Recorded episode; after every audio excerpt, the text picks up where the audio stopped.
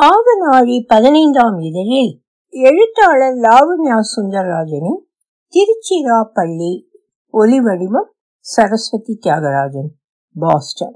காவிரிம் நயனாபிராம சலிலும் ஆராம மாலாதராம் தேவோ விக்ஷ்ய நதிப்பிரிய பிரியகுணாம் அபியேஷ ராஜேத் இது சாச்சங்க கிரி கன்யகா பித்ருகுலம் ஹித்வேக மன்யே கிரௌ நித்யன் திஷ்டதி பல்லவசிய தயிதாம் ஏதாம் பிருவானா நதிம் மந்தாகினி நில்.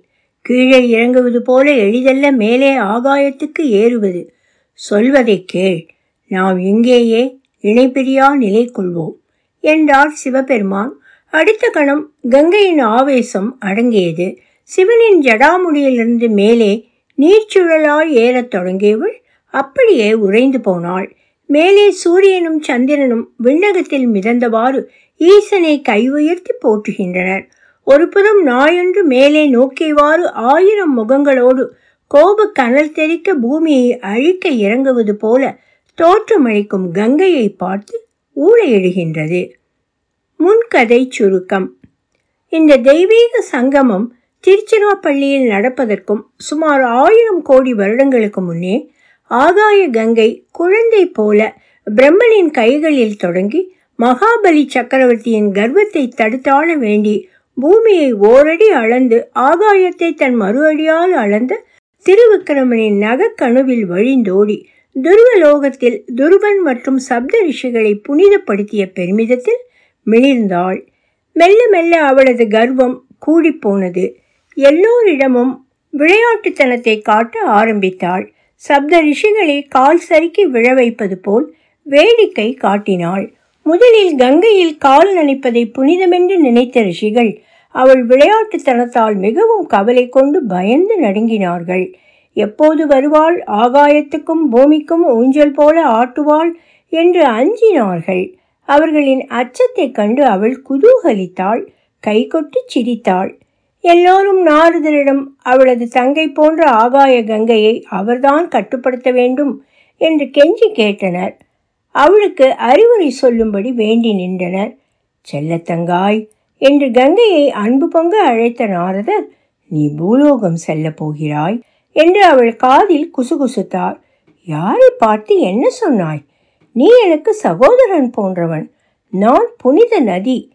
விஷ்ணுபதி சகலத்தையும் புனிதப்படுத்தும் மந்தாகினி என்று உனக்கு தெரியாதா? என்று அலட்சியமாய் கேட்டுவிட்டு அங்கிருந்து பிரம்மலோகத்துக்கும் பிறகு சொர்க்கலோகத்துக்கும் துருவலோகத்துக்கும் மறுபடி பிரம்மலோகத்துக்கும் என்று குதித்து குதித்து ஆகாயத்திலேயே சுழன்று சுழன்று வந்து கொண்டிருந்தாள் ஆகாய கங்கை.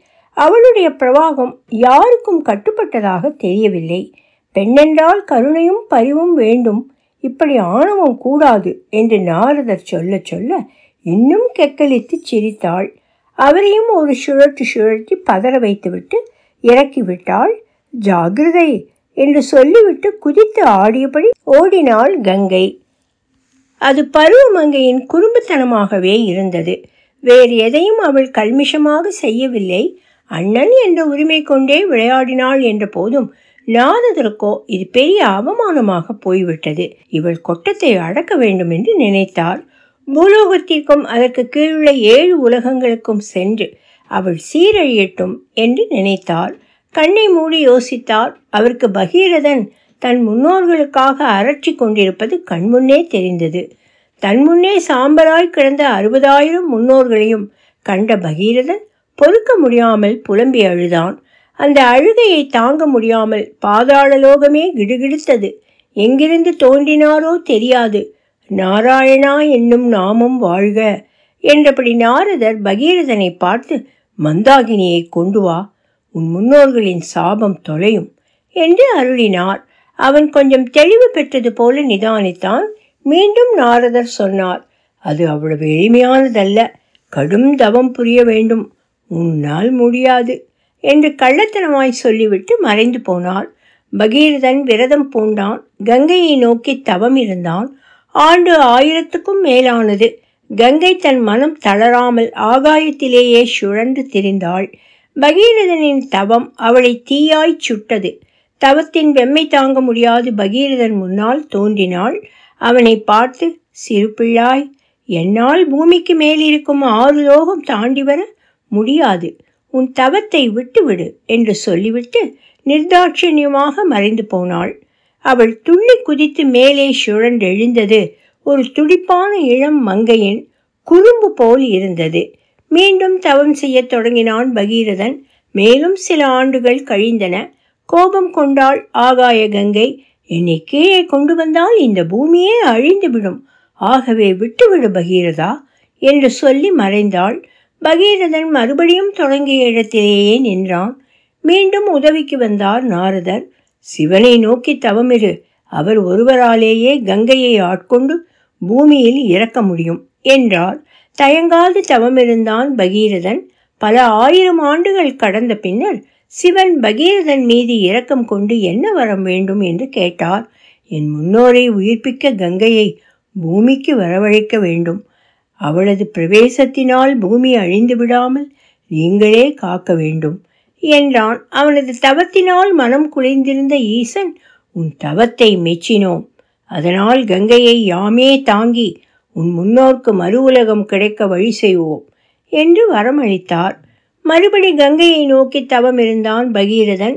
இந்த முறை ஒற்றை காலில் நின்று தவம் புரிந்தான். கங்கை மனமிறங்கினாள். ஆனால் அவளுக்கு சிவன் மீது பெரும் கோபம் வந்தது. சிவனே உன்னை அழித்துவிட்டு விண்ணுலகம் மீள்வேன் என்று சொல்லி விண்ணை தாண்டி மண் நோக்கி விரட்டென வந்தாள். அவள் ஆவேசம் கண்ட தேவகணங்கள் பயம் கொண்டனர். அவளது ஆத்திரம் ஒரு குமரி பெண்ணை அவள் சம்மதமின்றி வற்புறுத்தி வேறு வீட்டுக்கு அனுப்பும்போது வரும் அடங்கா கோபம் போல் இருந்தது. அந்த வேகம் பூமியை தாண்டி பாதாளம் வரை செல்லும் வலுவோடு இருந்தது. அவளது வேகத்தை கண்ட சிவன் சிரித்துக்கொண்டே மந்தாகினி வா என்று தன் சடையில் ஏந்தினார் சிவன் ஜடாமுடியில் தீண்டிய மறுநொடி ஆகாய கங்கையின் ஆவேசம் குறைந்தது. தனக்கு என்ன நிகழ்கிறது என்று அவளால் தீர்மானமாக சொல்ல முடியவில்லை. ஆனால் ஆனந்தத்தின் எல்லையை கண்டால் அவளது நடையில் நளினம் கூடியது. ஓட்டத்தில் பொறுப்பு தோன்றியது. கொஞ்சம் கூட திமிரவில்லை. அவளது பெண்மையின் எல்லா எல்லையும் கட்டுக்குள் வந்தபோது அவளுக்கே வெட்கமாக இருந்தது. ஒவ்வொரு அலையிலும் தாய்மை பொங்கியது. மந்தாகினி பூமி உன் வருகையால் புனிதமடைந்தது. நான் பூரிப்படைகிறேன் என்றார் சிவன். நாணத்தில் கங்கையின் கன்னம் சிவந்தது. இந்த இடத்தில் நீ அலக்நந்தாவாகிறாய் என்றார் சிவன். அப்படியே ஆகட்டும் என்றாள் கங்கை. பகீரதன் மகிழ்ந்தான். அவன் பின்னால் பாதாள லோகம் வரை செல்வாய் நீ பாகீரதியும் ஆவாய் என்றார் சிவன். ஆகட்டும் மகிழ்ச்சி என்று பகீரதனை தொடர்ந்தாள் கங்கை. இன்று ஐயன் என்னை காண ஏன் வரவில்லை என்று நினைத்தாள் பாகீரதி. கங்கோத்திரி அமைதியாக இருந்தது. ஆகாயத்திலிருந்து சீறி கிளம்பிய ஆகாய கங்கையா இவள்? என்று எண்ணும்படி இளநங்கையின் நளினத்தோடு ஓடையாக பூமியில் தவழ்ந்திறங்கிக் கொண்டிருந்தாள் பாகீரதி. பூமியில் எல்லா பெண்களுமே இப்படித்தானோ? என்று வியந்தாள். குறும்பும் பிடிவாதமும் கொண்ட பெண்கள் திருமணம் முடிந்த சில மாதங்களிலேயே எப்படி குடும்ப பொறுப்பு மிக்கவர்கள் ஆகிறார்கள்? இந்த இயற்கை பெண்களை எத்தனை மர்மத்தன்மை கொண்டவர்களாக மாற்றுகிறது? என்று எண்ணி சிரித்து கொண்டாள். மலையெங்கும் வெள்ளிப்பனி போர்த்தியிருந்தது. அங்கிருந்த மரங்கள் பசும் கிளை இடை பூத்திருந்த வித்தியாசமான வெண்மலர்களால் செய்யப்பட்ட அலங்காரம் போல் இருந்தது. பூக்கள் பாறைகள் எல்லாம் மேகத்துண்டுகளை தம்மோடு இருத்தி கொண்டது போல வெண்மை படர்ந்து நெகிழ்ந்திருந்தன. பூனையின் பாதம் போல படர்ந்திருந்த பனிக்கட்டிகள் உருகி திவிலை திவிலையாக வடிந்து தன் மேனி மீது விழுந்து இணையும் போது சிவனுடைய ஜடாமுடியின் சிறு தீண்டலை நினைத்த உடனேயே அவள் நாணம் புன்னகையாக பூத்தது. மலைகளின் புதல்வியால் அதற்கு மேல் பொறுமையாக இருக்க முடியவில்லை. கைலாயத்தில் இருந்து கிளம்பி வர இன்னும் அவருக்கு மனம் வரவில்லையோ என்று செல்ல கோபமுற்றாள். அங்கிருந்து கிளம்பி திருக்கையிலை செல்ல துடித்தாள். கைலாயமலை சென்றவள் அங்கே நெருங்கும் போது எழும் மயக்கம் நறுமணம் தன்னிடத்து ஏதோ ஒரு மனத்தை இழந்து போயிருப்பது போல் உணர்ந்தாள் பாகீரதி. தன்னென குளிர்ந்த மானுசரோவர் வெறிச்சென்றிருந்தது உமையம்மையும் தனித்திருப்பது புரிந்தது. அந்த இடத்தில் எப்போதும் இருக்கும் திருவிழா கோலம் எதுவும் அன்று கண்ணுக்கு புலப்படவில்லை. அன்று சூரியனும் பிரகாசமாய் புன்னகைக்காமல் வெறுமனே ஒளிந்து கொண்டிருந்தான். என்ன நிகழ்ந்திருக்கும் என்று? ஹைலபுத்திரிக்கு காரணம் புரிந்தது. பனிமலை வெறும் மலையாக நின்றிருந்தது.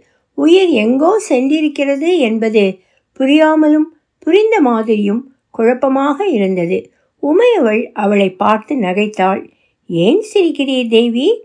கங்காதரன் எங்கே? உமா மகேஸ்வரன் திருச்சிராப்பள்ளிக்கு காவேரி வந்திருக்கிறாள் என்று காணச் சென்றிருக்கிறார். காவேரியா? யார் அவள்?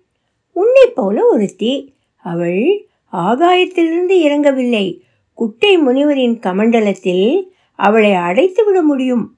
உன்னை போல உமை உடையவனின் சடைமுடியை கேட்கவும் மாட்டாள். என்ன சொல்கிறீர்கள் தாயே? நானா அவர் சடைமுடியை நாடினேன்? அவரல்லவா என்னை தன் காதல் சகடையில் அடைத்து வைத்து விட்டார்?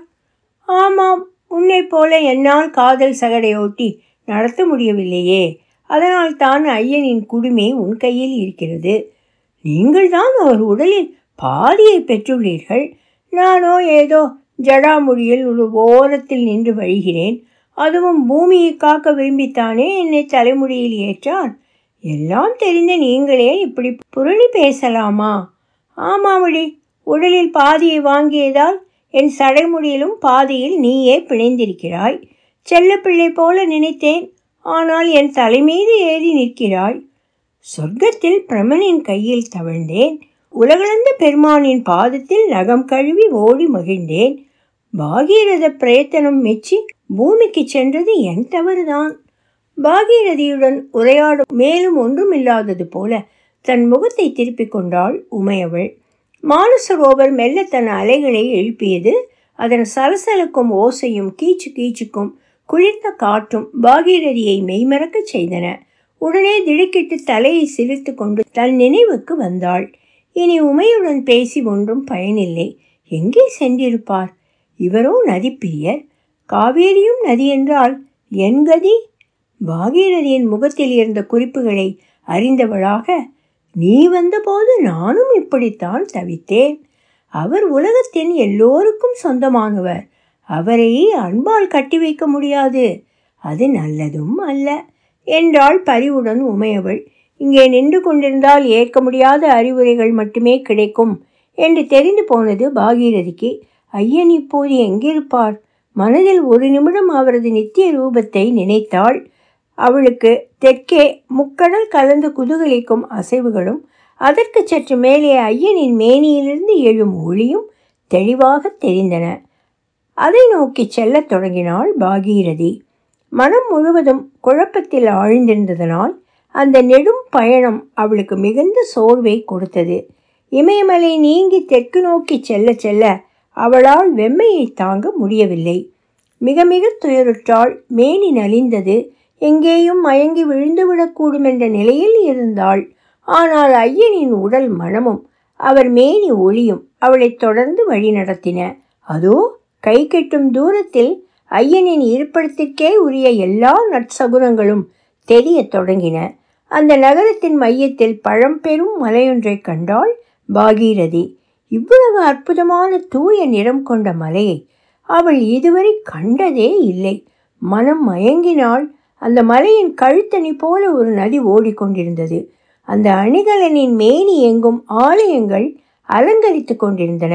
அவை அந்த நதியை வைர வைடூரியங்கள் முத்துக்களால் செய்யப்பட்ட நகை போல ஜொலிக்க வைத்தன. அந்த நதியே காவேரியாக இருக்க வேண்டும். ஐயன் அந்த மலையில்தான் இருக்க வேண்டும். என்று நினைத்தாள் பாகீரதி. மந்தாகினி என்னை தேடி இங்கேயே வந்து விட்டாயா? வா வா சிராப்பள்ளி உன்னால் புனிதமடைந்தது. மந்தாகினி என்று அழைத்ததுமே கங்கையின் மனம் நெகிழ்ந்தது. பார்த்தவுடனே என்னென்ன கேட்க வேண்டும் என்று அவள் மனதிற்குள் நினைத்திருந்தாளோ அந்த எதையுமே அவள் வாய்விட்டு கேட்கவில்லை. அதுவரை அவள் உடலில் இந்த காதல் எங்குதான் இருந்ததோ அதுதான் முந்திக்கொண்டு முன்னே வந்து நின்றது. முகத்தில் வலுக்கட்டாயமாக கோபத்தை வரவழைத்து கொண்டு சிவனை நோக்கி ஐயனே இதென்ன கோலம்? என்னையும் அன்னையையும் அங்கே தனியே விடுத்து இங்கே என்ன செய்கின்றீர்கள்? என்றாள். நான் இதோ இவள் அழகை காண வந்தேன். பார் நீல பாம்பு போல எப்படி வளைந்து நெளிந்து அழகாய் தவழ்கிறாள் காவேரி. உங்கள் கழுத்தில் கண்டத்தில் மட்டும்தான் இடம் உண்டு அங்கேயும் சூடிக்கொள்ளவும் ஒருத்தி வந்து விட்டாளா? அங்கே தங்கி இருப்பது விஷமென்று அவளுக்கு தெரியுமா ஐயனே? என்ன சொல்கிறாய் கங்கா? என்னை கொஞ்சம் வேண்டாம். கங்கோத்திரியில் நான் காத்திருப்பேன் என்று தெரியாதா? கைதியை விட்டு இங்கே ஏன் வந்தேன்?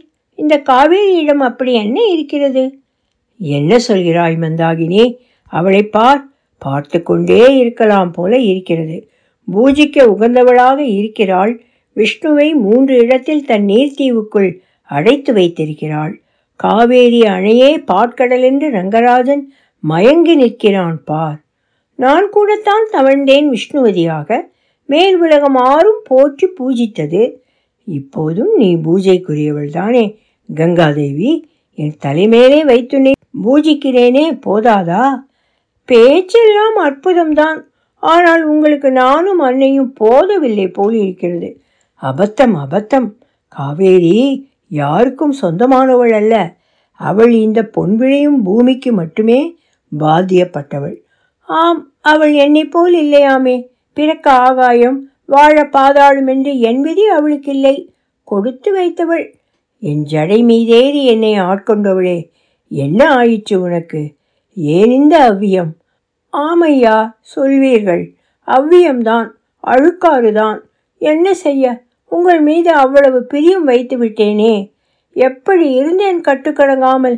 எந்த கள்ளமும் இல்லாமல் எந்த அழுக்கும் இல்லாமல். அனைவரையும் புனிதப்படுத்தும் புண்ணிய தீர்த்தமாய் பரிசுத்தமாய் இருந்தேன்.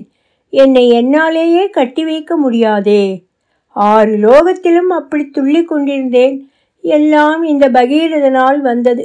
பகீரத பிரயத்தனம் என்னை தலைகீழாய் விழ செய்து விட்டது. என்று உங்கள் ஜடாமுடிக்குள் அடங்கினேனோ? பின்னர் எங்கே போயின? என் கன்னிமை துள்ளல் பொங்கி பாயும் ஆவேசம். ஆகாயத்திலிருந்து இறங்கும் போதே உங்களை அழித்திருப்பேன். அவ்வளவு சக்தியை உங்கள் ஜடாமுடி செறித்து விட்டது நான் துளித்துளியாய் உதரத் உதிரத் தொடங்கினேன். அடங்காத கடல் போன்ற நான் அருகம்புல்லின் நுனியில் பனியால் கோர்க்கப்பட்ட துளிகள் போல் ஆகினேன் என்னை ஏன் இப்படி செய்தீர்? கங்கா என்ன பேச்சிது? உன்னை இந்த சிராப்பள்ளி பூமியை புனிதப்படுத்தி புண்ணிய தலமாக்கி பின்னர் ராமேஸ்வரத்தில் கங்கா தீர்த்தமாக பிரதிஷ்டை செய்யலாம் என்று யோசித்திருந்தேன். அங்கே உன்னை அள்ளி தன் தலையில் தெளிப்பவர்கள் எந்த ஜென்மத்தில் என்ன பாபம் செய்தாலும் போய்விடும்.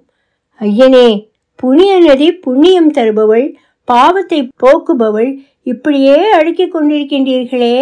எல்லாவற்றுக்கும் முன் நான் ஒரு பெண் அல்லவா என்னை ஏன் இப்படி வதைக்கின்றீர்கள்? எல்லோர் பாவமும் தொலையட்டும். என்னை பாவம் இவள் என்று யார் ரட்சிப்பார்கள்? என்ன இது அசட்டுத்தனம்? என் சிரம் தாழ்ந்து உன் கரம் பற்றி கொள்கிறேன். மந்தாகினி மறுபடியும் மயக்க வேண்டாம். நான் மேல் லோகத்துக்கே போகிறேன். உங்கள் ஜடாமுடி சிறையிலிருந்து என்னை விடுவீங்கள் இல்லை என்னை இந்த மன உளைச்சலுக்கு உள்ளாகிய உண்மை என்ன செய்கிறேன் பாருங்கள். விருட்டென மேலே எழுந்தாள் கங்கை. ஆனால் அது மறுபடி கங்கை நீர் சுழலாகி சூறாவளி ஆகாய கங்கையாய் விண்ணிலிருந்து சிவனை நோக்கி இறங்குவது போலவே இருந்தது. கங்கையின் பிள்ளைத்தனமான கோபத்தைக் கண்டு மாறாத புன்னகையோடு சிவபெருமான் சொல்கிறார் மந்தாகினி நில். கீழே இறங்குவது போல எளிதல்ல மேலே ஆகாயத்துக்கு ஏறுவது. சொல்வதை கேள். நாம் இங்கேயே வாழ்வோம் காலகாலமாய். நான் உன்னை விட்டு பிரிய மாட்டேன். அவர் ஜடாமுடியிலிருந்து விடுபட்டு சுழன்று எழுந்த இடுப்பு வரை நீர்த்துளிகளாக பாதிக்கு மேல் கங்காதேவியாக எழத் தொடங்கியவள் சிவன் சொல்லுக்கு கட்டுப்பட்டவளாக. அப்படியே உறைந்து நின்றாள். ஐயனும் உடனுறைந்து நின்றார். கங்காதரனோடு கங்கை சிராப்பள்ளியில் சிலையான கதை. அப்போது சிவனின் வல முன்கரம் பாம்பொன்றினை பிடித்திருக்க இடக்கரம் இடிப்பின் மீது அமைந்தது. அப்படியே நின்ற கோலத்தில் வலக்கரத்தை மேலே உயர்த்தி தன் சடையுடனே விரித்து பிடித்து கங்கையை ஆற்றுவிக்கிறார்.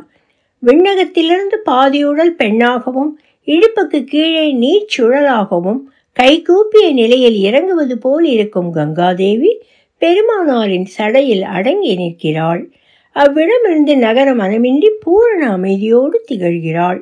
பெருமாளின் இடப்பின்கரம் தலையளவு உயர்த்திய நிலையில் அப்படியே சிலை போல் கங்கை அளித்த வாக்கை காக்க கல்லோடு சிலையாக கங்கையோடு தானும் உரைகிறார் கணுக்கால் வரை நீண்ட ஆடையும் மார்பில் தடித்த புரிநூலும் தரித்து பெருமானின் இந்த கோலத்தை கண்ட சிவனடியார்கள் இருவர் இருபுறமும் மண்டியிட்டனர். மண்டியிட்ட நிலையில் இரு இடிகளும் கையுயர்த்தி போற்றுகின்றனர். அவர்களுக்கு கங்காதரன் மறுபடி கங்கையை ஆட்கொண்டது அளவிலா ஆனந்தத்தை தருகிறது. மேலே சூரியனும் சந்திரனும் விண்ணகத்தில் மிதந்தவாறு ஈசனை கையுயர்த்தி போற்றுகின்றனர். ஒரு புறம் நாயொன்று மேலே நோக்கியவாறு பூமியை அழிக்க ஆயிரம் முகங்களோடு இறங்கும் கங்கையை பார்த்து ஊழையிடுகின்றது. பேரழகு வாய்ந்த இந்த காட்சியை தன் கனவில் கண்ட ஒரு சிற்பி அதை அப்படியே சிராப்பள்ளி மலைக்கோட்டையில் செதுக்குகிறான். ஒலிவடிவம் சரஸ்வதி தியாகராஜன் பாஸ்டன்.